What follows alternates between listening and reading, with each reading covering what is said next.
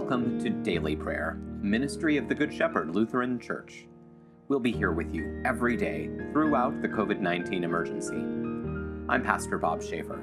It's good to see you. Today is Friday, September 4th, the Friday before Proper 18. Let's take a moment of silence now as we begin.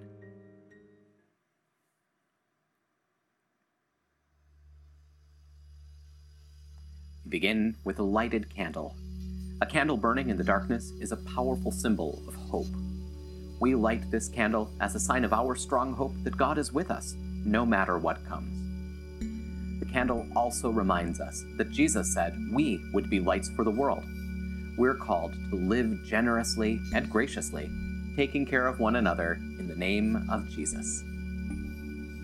Please join me if you'd like in lighting a candle in your own home now. Let's pray. O Lord God, enliven and preserve your church with your perpetual mercy. Without your help, we mortals will fail. Remove far from us everything that is harmful, and lead us toward all that gives life and salvation. Through Jesus Christ, our Savior and Lord. Amen. Now, we turn to the words of Holy Scripture Today, we begin our readings in Psalm 119. Teach me, O Lord, the lifestyle prescribed by your statutes, so that I might observe it continually. Give me understanding, so that I might observe your law and keep it with all my heart. Guide me in the path of your commands, for I delight to walk in it. Give me a desire for your rules rather than for wealth gained unjustly. Turn my eyes away from what is worthless. Revive me with your word. Confirm to your servant your promise, which you made to the one who honors you. Take away the insults that I dread. Indeed, your regulations are good.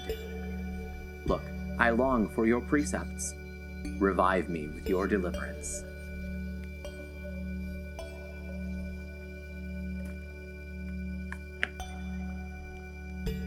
Our readings continue in the prophet Ezekiel, the 24th chapter. The word of the Lord came to me Son of man, realize that I am about to take the delight of your eyes away from you with a jolt. But you must not mourn or weep or shed tears. Groan in silence for the dead, but do not perform mourning rituals.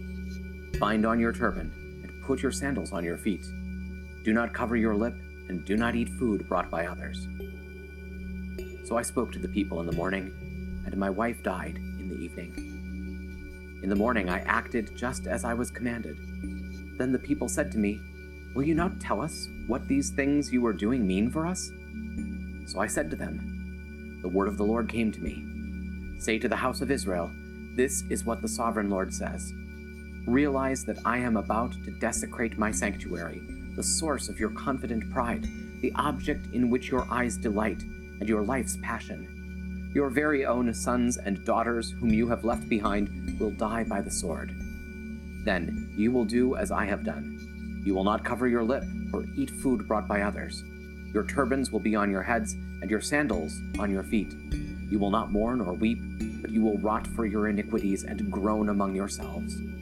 Ezekiel will be an object lesson for you you will do all that he has done. When it happens, then you will know that I am the sovereign Lord.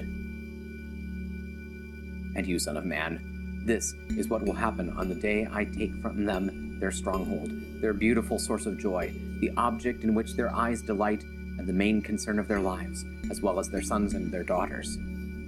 On that day, a fugitive will come to you to report the news. On that day, you will be able to speak again you will talk with the fugitive and be silent no longer. You will be an object lesson for them, and they will know that I am the Lord.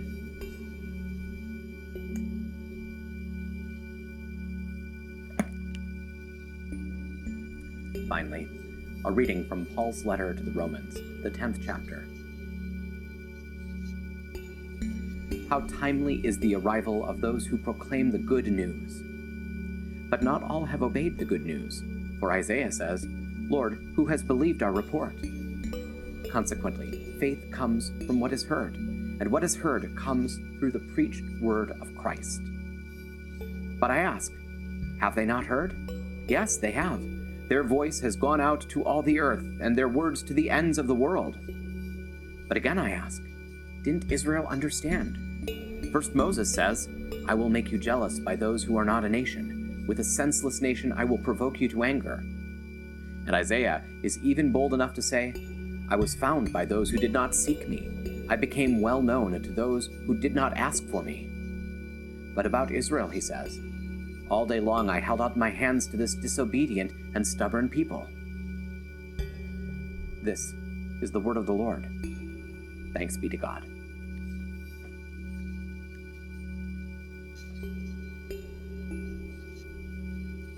Now that we've dwelt in God's Word, let's take some time to pray together. I'd like to invite you to pray out loud with me. Don't be embarrassed that you're praying with a video screen. I'm praying with an empty room. And yet, despite the strangeness, our technology is joining us in prayer right now, no matter when or where we happen to be. So, in that spirit, let's pray. Holy God, holy and mighty, holy and immortal, have mercy on us.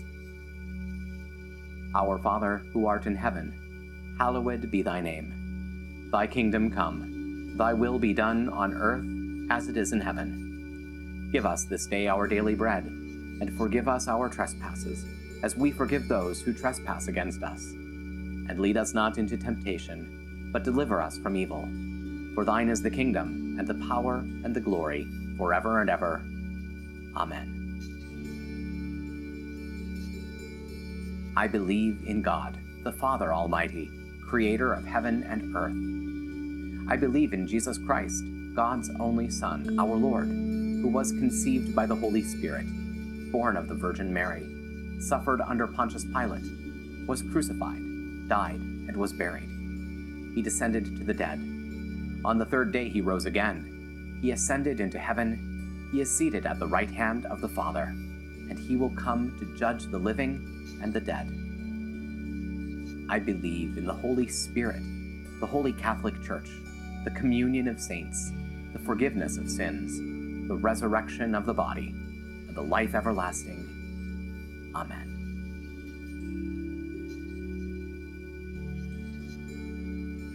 Show us your mercy, O God, and grant us your salvation. Give us the joy of your saving help again, and sustain us with your bountiful Spirit. Give peace in all the world, for only in you can we live in safety. Keep the nations under your care, and guide us in the way of justice and truth. Let your way be known upon earth, your saving health among all nations. Let not the needy be forgotten, nor the hope of the poor be taken away. Create in me a clean heart, O God, and sustain me with your Holy Spirit. Lord, hear my prayer, and let my cry come before you. Almighty and merciful God, you are the only source of health and healing. You alone can bring calmness and peace. Grant to all of our neighbors who are ill an awareness of your presence, and a strong confidence in you.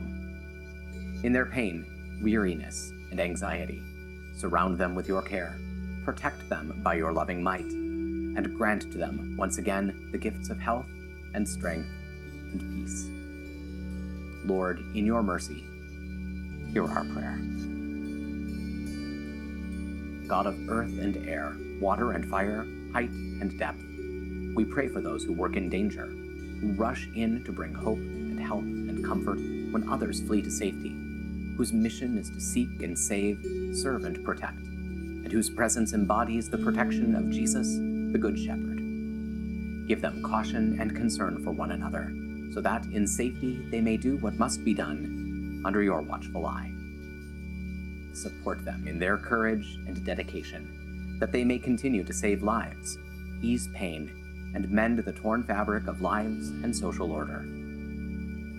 Lord, in your mercy, hear our prayer.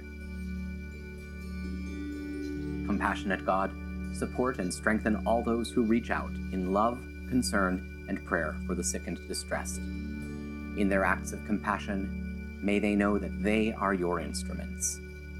In their concerns and fears, may they know your peace. In their faithful serving, may they know your steadfast love. May they not grow weary or faint hearted. Lord, in your mercy, hear our prayer. Merciful God, in the stillness of our souls, we listen for your voice to know again that you are God. Quiet our restless hearts with the knowledge that you are near us, keeping watch over your own. Rekindle our faith and light the lamp of hope within our hearts. Then take us by the hand into each day that lies ahead. For where you lead, we can confidently go with Jesus Christ our Lord, in whose name we pray. Amen. Each day, I like to share with you one good thing a bit of hopeful news, a moment of beauty, a tip to help you through the day. This week, a world record was recognized the world's oldest married couple. Julio and Waldramina have shared life together for 80 years. But as impressive as that is, it's not what makes them the world record holders. It's actually their combined lifetime of 215 years. Julio is 110 years old and change, and Waldramina is 104. Back in their salad days, the couple married in secret because both families disapproved of their relationship.